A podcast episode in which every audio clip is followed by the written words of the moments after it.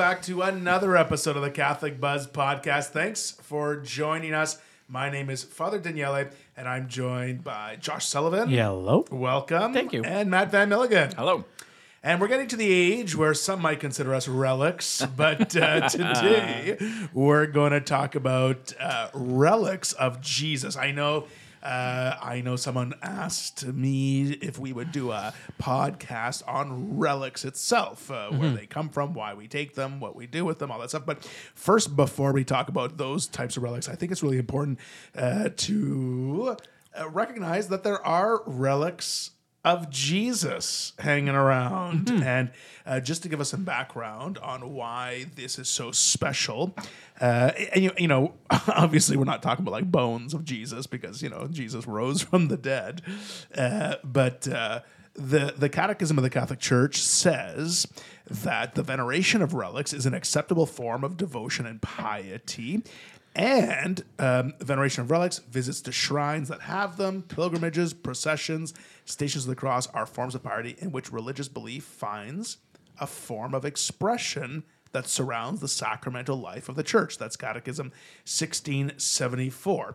And to give people some background, in the early church, the veneration of these relics of, of Jesus were used uh, during Holy Week celebrations to bring alive the uh, the celebrations that they, they did during during Holy Week, and so uh, those relics of Jesus that have to do with his passion, death, and burial, they're considered like first class, um, the first relics of the church, first class, uh, because they are of the resurrection and ascension of our Lord. So, the, what are they? Where do we find them, and how do we see them?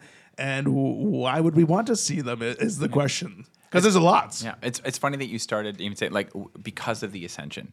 Um, Yeah. We probably don't have any what would be first degree relics uh, of, and, and maybe it's worth kind of uh, uh, breaking that open a Yeah. little bit because um, you know we we have relics that are different degrees you know. So like a first degree relic is actually a part of of the saint of the um, uh, a second degree relic would be something you know personal would be something either owned by the saint or it, you know it would be have an attachment. And then third degree is something that was maybe touched a piece of fabric a piece of um, um, but you wouldn't expect there to be any first degree relics of Jesus. Um, and as we'll like as we'll kind of kind of uh, go through today, different relics have different, we'll say, um, kind of status of, Yeah. of authenticity Yeah, of or yeah. and you know as some of them have a tradition attached to them. Some of them are claiming to be relics. Some of them are you know uh, pretty established within, within the church. Um, but there are claims that to have first degree relics of, of Jesus, like uh, you know, uh, uh, there's a claim to, that uh, um, things that would have been left behind um, um, as a result of the uh, uh, ascension, or, yeah. um, that like uh, people claim to have Jesus' baby teeth, or you know, Oh. pieces of hair, or you know, because he would have, you know, if he trimmed his beard, or you know, any yeah. of these things. So um, again, we'll, we'll, we'll talk about kind of uh, different different gradations of authenticity, but like, but there are there are claims out there. There are so, and, and again, it'd be interesting to kind of investigate whether or not there are actually any first class uh, relics of Jesus. Um, uh, the only one I think that uh, has kind of um, been verified is is the blood. The, the blood of Christ that's been either preserved in other relics, Yeah. um, or you know that there are some you know claims to having having drops of blood that that were kind of gathered at the at the passion and death. cool Yeah. so when we're talking about the passion and the death of jesus uh, what sort of relics would we say are out and about there Eh, pretty much anything that you can mention that Jesus would have touched, there's probably a relic for. But I think there's importance to say what is verified relics and what's Yeah. not, because Good there, point. there there's there is there's a lot of um, there are certain church verified relics, meaning that the church uh, holds that these are probably the, the truth, and then there are there are just a lot of claims, and so especially during the times of crusades and when people needed a okay, we got Jesus with us now, we got a piece of his real hair, you know, and then like he's going to lead us into battle, or uh, we talked about um, I forget who you said was uh, had the the the true nail in his crown. Oh, uh, uh, uh, Constantine. Constantine emperor, put put yeah Emperor Constantine put it uh, so like th- those are ways that people um, use the relics almost as superstitious uh, as a okay this gives me extra power this that or the other thing and I mean Indiana Jones just goes all the way through it and kind of you know from the Holy Grail to the you know. Um, searching for the Holy Grail, uh, but like the, anyways, um, so those true relics that, that have been defined, the church has a couple of them, and then things like the nails of, of the of the cross um, that that were nail that nailed Jesus to the cross. Things like um, the true cross that Jesus was actually, and um, there were uh, the crown of thorns. There are um, the veil of Veronica. There are the shroud of Turin, and we can talk about some, a little bit of those things. And you know, now that you list these things, I'm just remembering that uh, you know a couple weeks ago we celebrated the Christmas and the Christmas season, and I remember that the um, manger, Yeah, uh, the creche, Yeah. I'm trying to think of the name, yeah, was on display, I believe, if I remember correctly, uh, at the Vatican. Uh, it was uh, it was on display tr- like- for the yeah Yeah. Isn't that amazing? There, Yeah. there are a series of uh, relics that are associated with the nativity. So Right. like the yeah the the manger itself, um, the swaddling clothes. There's there's a claim Oh, that uh, cool. these are still um, in existence. Yeah, Now again, again, I think I think one of the things we have to understand or maybe take apart is is the fact that are all these relics true, and what if they're not? Because I think again, uh, it, it came at a time where you could sell relics and you can make good money on on convincing a royal person that this is the real true relic of Jesus. And a lot of con artists probably took that advantage especially around the middle ages and that kind of things. And later on as we have now science to prove and science to disprove i'm going to say certain things um, there are relics that are not tested that aren't necessarily but there are a lot of relics that have been tested um, and then certain authis- authenticity. thank you. Uh, brings it to the um, brings it to the forefront. Like uh, one of the ones for instance is uh, that i looked into was the uh, veil of veronica. So if you remember the story of veil of veronica we know we don't hear it so much in the bible as we do through like the uh, stations, of the cross, and it's when uh, veronica who was uh, roman uh, or or i'm going to say not royalty but is higher sla- higher class stepped out and and wa- swabbed the face of Jesus, basically wiped the sweat and blood from his brow, uh, and then and then when she came back, the tradition holds that the image of Jesus' face was still on the cloth that she wiped his face with right. during that passion, during that walking up of the, and um, the cool part about that is we actually have um, we have dates and people that have written about it from anywhere from like 160 AD, telling the story of Veronica and, and wiping the face of Jesus. Uh, 160, so 160 years after Jesus died, there there is there was this relic and the stories and talking about it, and from all different sources, from Roman sources, from Christian sources, from Jewish sources and stuff, talking about this veil. So we kind of know that this veil existed. Um, what happened is we follow this through, and eventually 680 AD. I think there's a, a couple more mentions. 770 AD. There's another mention or two about this veil of Veronica, and then it gets to the point in 1600s. All of a sudden, we kind of lose track of it. And and then there becomes a couple of veils that come out that say it's the true veil, and so we kind of know now. Like the Vatican holds the veil of Veronica, and talks about the story, but it's kind of proven that we don't think that that's the real veil of Veronica. So why does the Vatican still hold it? Why do they still you know, show it? Why do they? It probably just to talk about the story of Veronica and and, and the and the and the um, like that story, how awesome it is, and how it could change your life just if you meditate on it and you uh, understand it, like through, through that specific station of the cross. Yeah, the sixth station. Yeah, and so and so kind of a cool cool thing. The we do believe that the real veil might actually be in Monap- Manoppello, Manoppello, um, and they might actually have it there in the church, but we have to do some scientific testing and everything else to verify it. The church doesn't, you know, like if the church doesn't put forward this is absolutely the right veil. This Right. is, a, you know, um, but but does hold. Hey, it, you know. At certain times, if if they want, then maybe we'll get some scientific testing on it, then we can prove. The thing is, if it's proven to be false or if proven to be right, that shouldn't really shake your faith. Yeah, of course. Yeah. Do you ever think that, um, you know, the first thing you do if you ever become pope is just like go in the basement and try and find all this stuff? Be like, wow, uh, like that. This would be amazing. okay, all joking aside, I I'm really interested in the uh, the relics of the true cross. What can you tell me about that? Because uh, I was fascinated. We went on a little pilgrimage uh, last summer. I think it was last summer. Was it Yeah. this past summer With the Pope? And uh, yeah, and we stopped. Uh, actually, no, I've seen a relic of the of the true cross a number of times, uh, uh, mostly on our pilgrimages. For- uh, but uh, yeah, this past summer we saw. I think in a church in Montreal. I believe it was, yeah. And then I think we saw the relic of the true uh, true cross with the companions of the cross. They had all those relics time. there. That was cool. Yeah, so the obviously a cross that's held the body of Jesus. Yeah. I mean, when we're talking a relic, just to give some people at home uh, Yeah. a picture, it's like a probably like a sliver. Yeah.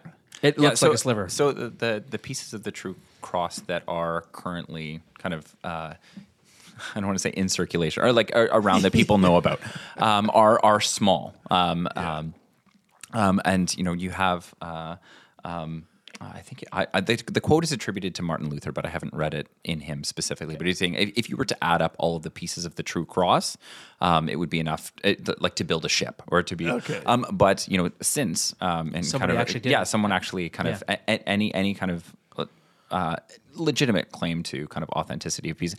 It's actually a, a, much smaller portion of the um, of the whole cross. Okay. Um, and like, do you want kind of the background Yeah, of, I of the, know, okay, like, so how did we get this? Yeah. Like, we're talking about here in Canada. How did we get in Ontario and Quebec these these pieces of the Yeah. True Cross? Like, where where did they salvage so, it from? So, like the the true cross itself, Yeah. um, was said to, to be like just kind of kept in Jerusalem, um, and was kind of uh, a relic of the early church. But you know, the, the early church was under you know tremendous persecution by. Um, so again, they, they didn't really have the latitude to be like to bring all these things with them as they as they kind of um, you know moved around. Um, uh, but uh, the the story goes, or like the the and and th- there is uh, again, some people will dismiss this as kind of a legend, but there is actually con- some uh, historical record and context for uh, for this claim that um, Helena, uh, Saint Helena, who, uh, the mother of uh, Constantine, Constantine. Yeah. uh, the emperor. Um, this is and this is well after um, uh, Rome was converted to Christianity. Um, Emperor Constantine was converted. Um, So we're talking like fourth century. yeah, yeah, yeah. Yeah, Uh, okay. commissioned uh, his mother and a group of uh, um, uh, people to go back to the Holy Land to look to see if they could find um, uh, relics specifically um, um, uh, around kind of the, the passion death uh, uh, of Christ. Um, you know, they, they actually they did go to Bethlehem as well, um, and they, um, but um, it was said that you know they were able to locate three crosses from from that time period or from uh, that area, and the way that they're like the they kind of verified um, that you know the true cross was the true cross um, is that it, it actually performed a miracle. Um, they brought someone who was t- terminally ill. Some of the stories say that the person was already dead, Yeah. um, and you know touched the each of the crosses and um, uh, on the one cross they were miraculously healed. So that was taken as um, and it was kept um, there, there there are pieces um, there are pieces like larger pieces that are still kept in Jerusalem. Uh, there are larger pieces um, uh, at the Vatican in Rome. Um, but the main timber or the um, was uh, again you have accounts of it being kind of moved around and kept um, again as a symbol of the uh, of, the Holy Roman uh, Empire for um, hundreds of years. Um, but that main piece or that that larger section was actually lost during the Crusades. Um, That it was taken um, uh, by I think uh, again I'm, uh, my history is a little bit. Uh, dodgy here, but um, uh, by uh, uh, Saladin, the um, um, and it, what I find interesting about that um, is that y- you were talking about um, kind of reasons why people would would want to like um, that that you know that that um, people want to sell. Um, You know, uh, relics Yeah. to you know wealthy people because like you know peddlers of, of relics of dubious authenticity to like these these you know um, these people with money. Um, it's like there's no like positive motivation for you know that story to exist because it's actually quite embarrassing that um, you know uh, the, the Crusaders lost um, you know the the main main timber of the the true cross, but other pieces are retrained. Uh, they've been retrained through you know the the High Middle Ages into the Renaissance into and and now um, you know in a very roundabout way of answering your question, um, we have um, kind of small fragments distributed kind of uh, all over the place. Okay, on the topic of like the crucifixion, the cross, all that stuff, like part of the passion. Yeah. Like I know that there's a relic of the the the scourging pillar. Yeah. Yeah, Uh, yeah, yeah. And that is preserved right now.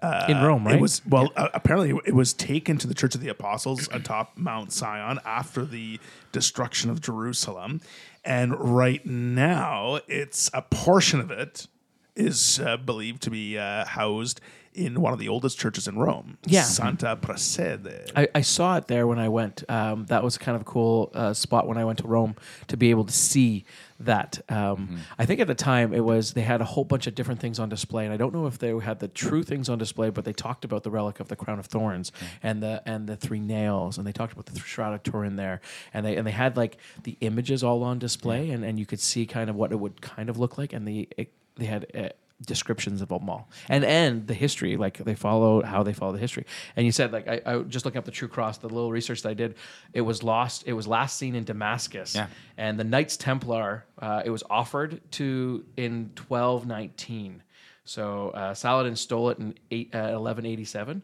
but it was it was in 1219 it was offered for the Hmm. knights templar to the knights templar by al kamil in exchange for lifting the siege of Demedia. I guess that's how you say it. The but it was never delivered because he actually didn't have the cross. Everyone thought they had the cross, but he didn't have the cross. That was like hundred years later or whatever. So yeah, And when they discovered the three crosses, they also discovered the inscription Yeah. tablet. yeah, yeah, and yeah. that uh, Saint Helena divided into three pieces. Uh, uh, she sent a portion to her son, Constantine, uh, another to a Roman church, Santa Croce, and the other uh, remained in Jerusalem. Cool. So yeah, like lots of stuff from that time. Considering And there's, a lot, and there's a lot of history written down. Like I found dates, I found times. Like the True Cross was found on um, September 14th of three 320 AD. right, that's why we celebrate the feast of the Holy Yeah. Cross. Yeah, exactly. That's, exaltation that's, but that's the because cross. that's the day it was found. you Again, know, like- when we're talking about kind of the the authentication process of uh, these that like uh, again there's there's a lot more credibility to the the Helena story than um, like this is just a legend of Constantine's mother doing it's like no this is the, probably the first time Christians had the latitude to travel freely Yeah. the resources to you know acquire these things and from the scribes people. write it down. yeah yeah yeah, exactly The journey. Yeah. um, the holy nails. yeah. We, we have those two, right? Uh, We believe so. yeah, I think one is at Santa Croce in uh, Rome. The other one, There's France. I think France and Jerusalem. I think are the other. Is that what- okay, so uh, yeah, one is at the Cathedral of Notre Dame in Paris. Oh, yeah, France, One yeah. is at the Cathedral of Saint Mary of the Flowers in Florence. oh Florence? And apparently one is also, or a piece of it is in Germany. Uh, Yeah. at, Saint, at the, the Cathedral of Saint Peter. Yeah, strangely, there are um, a lot of you would say kind of first first class. I, I don't Yeah. know if Yeah. that they're even uh, it would be kind of second degree um, relics uh, of Jesus in Germany. Uh, yeah, Yeah, you, you wouldn't like necessarily- remember we talked about the Magi. Yeah, the relics of the three magi we celebrate the Epiphany are in the Cathedral of Cologne, Germany, like Yeah. that huge Gothic, beautiful looking church, Yeah. right in the sanctuary. Yeah. I think it's bones or their Yeah. skulls or Um, something. and if I remember correctly, there is a church in Germany that claims to have the garment, um, the the garment wo- woven of a single thread that they Oh, cast wow. lots for. Yeah. Um, Oh, cool. Uh, that, but um, you, you were talking about kind of uh, verifying scientifically. Um, they're, they're not actually able, and this is this is why I remember it. Um, they're not actually able to do any sort of carbon dating on it because in the 18th or 19th century, um, in an effort to preserve it, um, they dipped it in a like a, a petroleum byproduct kind of I thing. They rubberized it Yeah. effectively um, to to keep it Which from which which you know. Granted, it's you know at that point eighteen hundred years old, um, you know, and it's fiber, um, like it's it's it's material. So you know, um, and and and again, e- even looking at these these relics, you know, uh, even the ones that have been dated, um, are the fact that you know e- even wood, you know, I'm I'm, I'm a woodworker, um, you know that that wood is preserved and kept for two thousand years Is is amazing. is miraculous. It- Yeah. It's true. Yeah. And even I was really fascinated that even like during the crucifixion story, you know, the sponge that was yeah, that's uh, like the lance, the Yeah, the the sponge, sponge, like the- all that stuff. anything that touched Jesus during that that time, Yeah. we have a relic for. Now, that's where I say that I, I take everything with with a word of caution. And if the church uh, if the church authenticates it, then it's a different story. Yeah. But a lot of these relics, I think, you know, like you know, I have the sandals that Jesus wore. You know, like like it would be like you know, and um, but but but what is the purpose of the relic? Yeah. I guess is the is the question. And if it brings you closer, like, and I remember being at um, there's a church uh, that has the stairs where uh, yeah. Pilate, and um, it was moved into Rome Yes. into the area. You have to go up on your knees. You go up on your knees, and, and but but there's little drops of blood that are like crystallized over with um, glass, and so you could see the drops of blood on the stairs. I remember that, and, and those are believed to be the blood of, of Jesus and everything else. And I know for people that we were in in the pilgrimage and the tour with, um, it was a life changing experience to be there. But like again, we talked about this with Medjugorje, we talked about this with going to um, you know uh, Fatima or any of those places. When you go, if you're going, and if this experience helps you open your heart to have a deeper relationship with God then these th- like if that's what the relic does just help you understand a little more about the passion or opens your like your your heart your faith and everything else then good you know like that's where god is bringing you to to these areas to to have that one-on-one connection with you it's not necessarily that the relic necessarily holds any power or holds any you know what i Yeah. mean so, and and sometimes a lot of times those first class relics um miracles are happening as we talk about the true cross and stuff around those relics, which is kind of cool. The the there could also be the relic themselves is kind of somewhat of a miracle, depending on the story and depending on the scientific evidence and stuff that pass it. Right. And so it's kind of cool. Yeah, e- even that relics exist. Again, I'm, I'm coming from you know a, a Protestant background where th- this isn't part of the the tradition. Yeah. Um, I, again, you, you have that Martin Luther quote that is you know um, uh, kind of kind of speaking irreverently or kind of dismissively uh, about relics that you don't have this. Um, but you know, in that context, or you know, in, in my experience, it's easy to make your your faith this kind of distant, abstract, hyper spiritual thing. Relics bring your your attention to the concrete reality of our faith. That you know this this was a historical event, and, and you're absolutely right. You you want to you want to uh, you know uh, display caution. You don't want to hinge your faith on any one specific relic being um, you know. Uh, authentic or you know the the actual real deal because again if, if something comes out to challenge that idea again you're you don't want to you don't want to Yeah. you don't want to hang your hat on that like particular hook um, but uh, again uh, just just relics in general or even even a pilgrimage uh, a process of prayer um, where you're you know moving towards you know um, venerating a specific relic or you know um, you know uh, a contemplation of of the passion of Christ. Um, these can be you know really powerful sacramentals. These can be really powerful aids to prayer. Um, they can be catalysts for conversion you know and- Exactly. yeah so uh, again like relics on the whole again really really open our eyes to the concrete reality of of our faith Yeah, and and even like just with sites, like uh, Mm-hmm. like places that this happened, like the site of the crucifixion, the the site of you know the the where, tomb where where Jesus, Jesus was walked, buried. the tomb where Jesus was buried, even like uh, you know where Jesus was baptized. All these like these are tourist places. Mm-hmm. They're, they're not tourist places, but they're places where people go. Uh, For that, for, to have that closeness to Jesus, to, to walk where he walked, to, to be there, to have this experience of faith. Of course, it's something that could deepen and strengthen faith. You know, like I've never been to the Holy Land, which you know we're going to work on. soon. One of these We're days, yeah, yeah. film an episode of the Catholic Buzz in the Holy Land. Um, but uh, imagine when, when we go to the Holy Land, the scriptures must just come alive. Like you know, you you read the reading. Saint Paul went here and there, and all these different locations and things. You're like, oh well, We're here right we're now. here, Yeah, we're yeah. here. And, and and the same thing when you when you see some of these holy relics, it must it must bring the stories alive. It must bring this closeness with Jesus that maybe you know like these these relics can can further deepen our closeness to Jesus.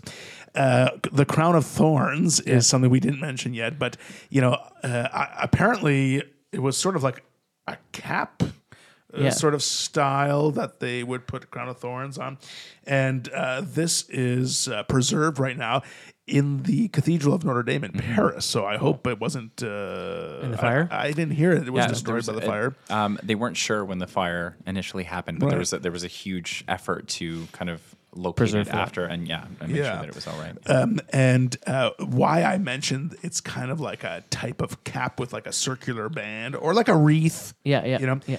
is because uh, that you know people are like, well, that's not how it's depicted, but it's supported by the Shroud of Turin Yeah, yeah. and the image on the Shroud of Turin. And we haven't mentioned the Shroud of Turin. No, yet, 'cause I'm so gonna geek out way hard. Yeah. So tell us about the Shroud of Turin. Okay, so the Shroud of Turin, the Shroud of Turin is based on the um, burial shroud. So basically, they would have covered Jesus' body in a shroud. They would have wrapped it from head to toe, one way, and then it would have went, went like up the front, down the back type thing, and then wrapped it around his body, and that's kind of how they would have buried um, any, any Jewish man at that time.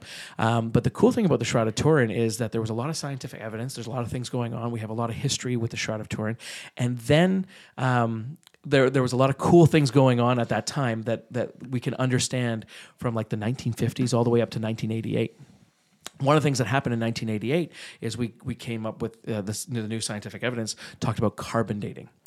And so this this relic of the church that has been honorated and venerated from like the you know as as long as we can kind of have paperwork to kind of suggest that it's like from 1200 AD plus on, um, suggest like we've been re- honoring this relic that is it has it has um, a stains of the blood of Jesus, but it, it's very very much an image of a man front and back, uh, the whole body of a man that's been crucified. We know that they've been crucified, that they've been scourged, um, that they've been whipped to a degree because of the where the blood like seeps through on certain parts of the cloth and everything else.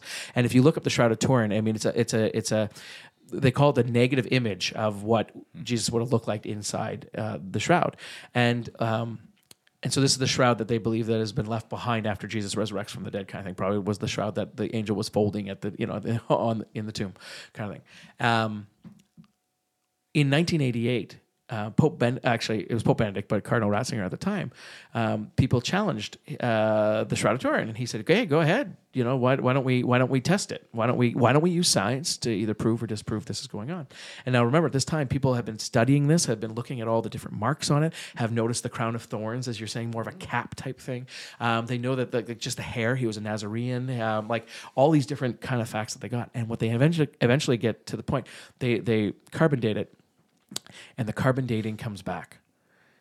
And the carbon dating suggests that it's from 1200 to 1300 AD. And this was on display over news and paper all in 1988, all over the place, saying radio carbon dating has proven the Shroud of Turin to be false. And it was a big thing. And so basically, it got to the point where science has proven that this religious article that we have, is, which is called the Shroud of Turin, is not. And, and Pope Benedict was one of the ones, I mean, at the time, he's Cardinal Ratzinger, helped organize um, the the scientific uh, findings of this. A couple things that came out after now, uh, where in uh, 2017, and it never made the news, believe it or not, um, which is that 30 years later, um, now the Freedom of Information Act allows those universities who have done all the testing and did all that stuff. There's three universities that tested it to come out with the process and how they did it and how how everything was done. They kept it hidden up until that point, and people were asking, but they were saying, "No, we're not going to tell anybody." So up 30 years later, in 2017, it came out and it's now been unauthenticated, meaning their study and their research based on it wasn't done properly for a couple of different reasons. First of all, um, their carbon dating, the way that they were supposed to do it, they were supposed to have seven different universities doing it um, from seven different pieces of cloth. And what eventually ended up happening was um, they couldn't afford seven because it was a lot of a lot of expense, so they went down to three. And instead of three from three different areas of the of the cloth, as you would expect uh, from this from this cloth and image and everything else, they took three from one single sample. Hmm. And so they all tested the same single sample. And the problem with this single sample is it's from the top left hand corner, right hand corner, I can't remember which one, to, top corner of the sheet. And if you look, anytime you have a picture of somebody holding the Shroud of Turin, because at, at one time they just held it with bare hands, like had priests and uh, sorry cardinals and bishops holding it up, just holding it up like a normal sheet of paper. Um, they're holding it from the corners, right, where where the you know, and so they took a small little segment from one of these corners. Two things that uh, are of note here. After we now have the technology of UV light and, and detection and all that kind of stuff, a UV light was put on the Shroud of Turin and it was caramelized color all throughout the entire um, shroud except for that top left corner where they took the piece from, and it was like a very, very luminous green color, which is weird from the rest of the like everything else is brown and caramel, and this is like bright green. Um, and so, um, very much. And then uh, what ended up happening was a, a woman, a librarian, she took uh, she took pictures of the cloth in that area. She started bringing it around to loom experts and saying, "Okay, we feel like there's there's something going on with this green thing going, you know, this green side. What is going on here?" And and and um, stitch work. There's no stitch work, so we can't. It looks like a different piece of fabric, but we can't see the stitch workings lining. And um, a bunch of loom experts talked about the 16th century. They, she didn't tell it was a shroud of Turin or anything else. She just said, can, "What can you tell me about this looking fabric?" And and it was that okay. This is. Um, a stitchwork pattern known in the 16th uh, as patchwork. And so what they basically did was they unwove the fabric to like if, if a corner ripped off, let's say, they unwove the fabric and then they took a piece that was very similar and then they kind of like meshed the two pieces in together and it was so carefully done that it's hardly ever noticeable. You can't really see it other than a single one line that's out. And that's what you find in this specific shroud which is so there so it's now believed that it's there's evidence that it that one corner was ripped off. And not only that it's, it's a totally different color under uv light than everything else. And that's also because when they did that you have a now like a, a worn piece of fabric and then a bright white linen piece that's sewed into the corner. So they used to try to um, dirty it up with a uh, basically an oil from a tree. So they would kind of rub it in. So, a couple things. They radioactive dated this Shroud of Turin and they found, oh, this is from 1200 to 1300 AD, and 95% certainty that all three universities came up with the same thing. First of all, they took the same piece of cloth. To carbon date anything, you have to burn it. And so they burn it beyond all recognition. So nobody can go back and test the piece of cloth to see, you know. And so three universities all came, and they were supposed to do a blind study, meaning they're supposed to do it completely by themselves, and they ended up collaborating with each other. And so coming out with instead of three different universities coming out with their own stuff, they all talked to each other and then came to conclusion together hmm. that this was it. So there's all things to say. Now we have conclusive evidence that the Shroud of Turin is actually real. Specifically, that they use a thing called um, wide angle X ray scattering. And so this was just done in 2018, I believe it was, um, 2019. And um, basically, what this is, this is a, a more um, precise way of measuring the natural aging of flax cellulose and converting it into a time since manufacture. And um, so one of the reasons why this is well used now, I mean, with technology and everything else, is that it doesn't destroy the fabric. So you can actually do it on pieces of fabric and not destroy it. It's just a way of, of, of um, x-raying it and, and figuring this out. And so what they found was when they did that, that this place, he placed, he placed the Shroud of Turin, this is uh, De Caro, um, who studied it. And so he placed the Shroud of Turin against the samples that he found from documented cases from 300 BC all the way to 2000 AD. So, and, and he, he measured, you know, and it was found that it most closely matched a piece from the siege of Masada, Masada, Israel in 55 to 74 AD. So hmm. they're basically saying this is from about the 55 to 74. It's around that time period somewhere. So that's how they matches a similar piece. century. of- similar police. And so, Yeah. so they're saying this is because we know that this is from 55 to 74 AD with all our imaging and stuff. We're saying it's from around that period. We don't know how. The other cool thing is they measured the proteins and the cellulose and all that kind of stuff from the uh, from the top corner, and they found that there's vanillin. Uh, which is something that is grown only like the fabric and stuff is only found in pro- plant protein in England, which is what they were saying. So this was manufactured in Middle Ages and everything else, but that was in the top right corner throughout the rest we can now have the technology to look at the rest of the weaves throughout the uh, nowhere else is vanillin found at all. So that means that it has to have been made this cloth has to have been made before first of all in the middle east from the fabrics that we found and before 800 ad so it's not no longer this 1200 like this doesn't hold up at all. The cool part about this the image could not have been created by any technology known to man right now.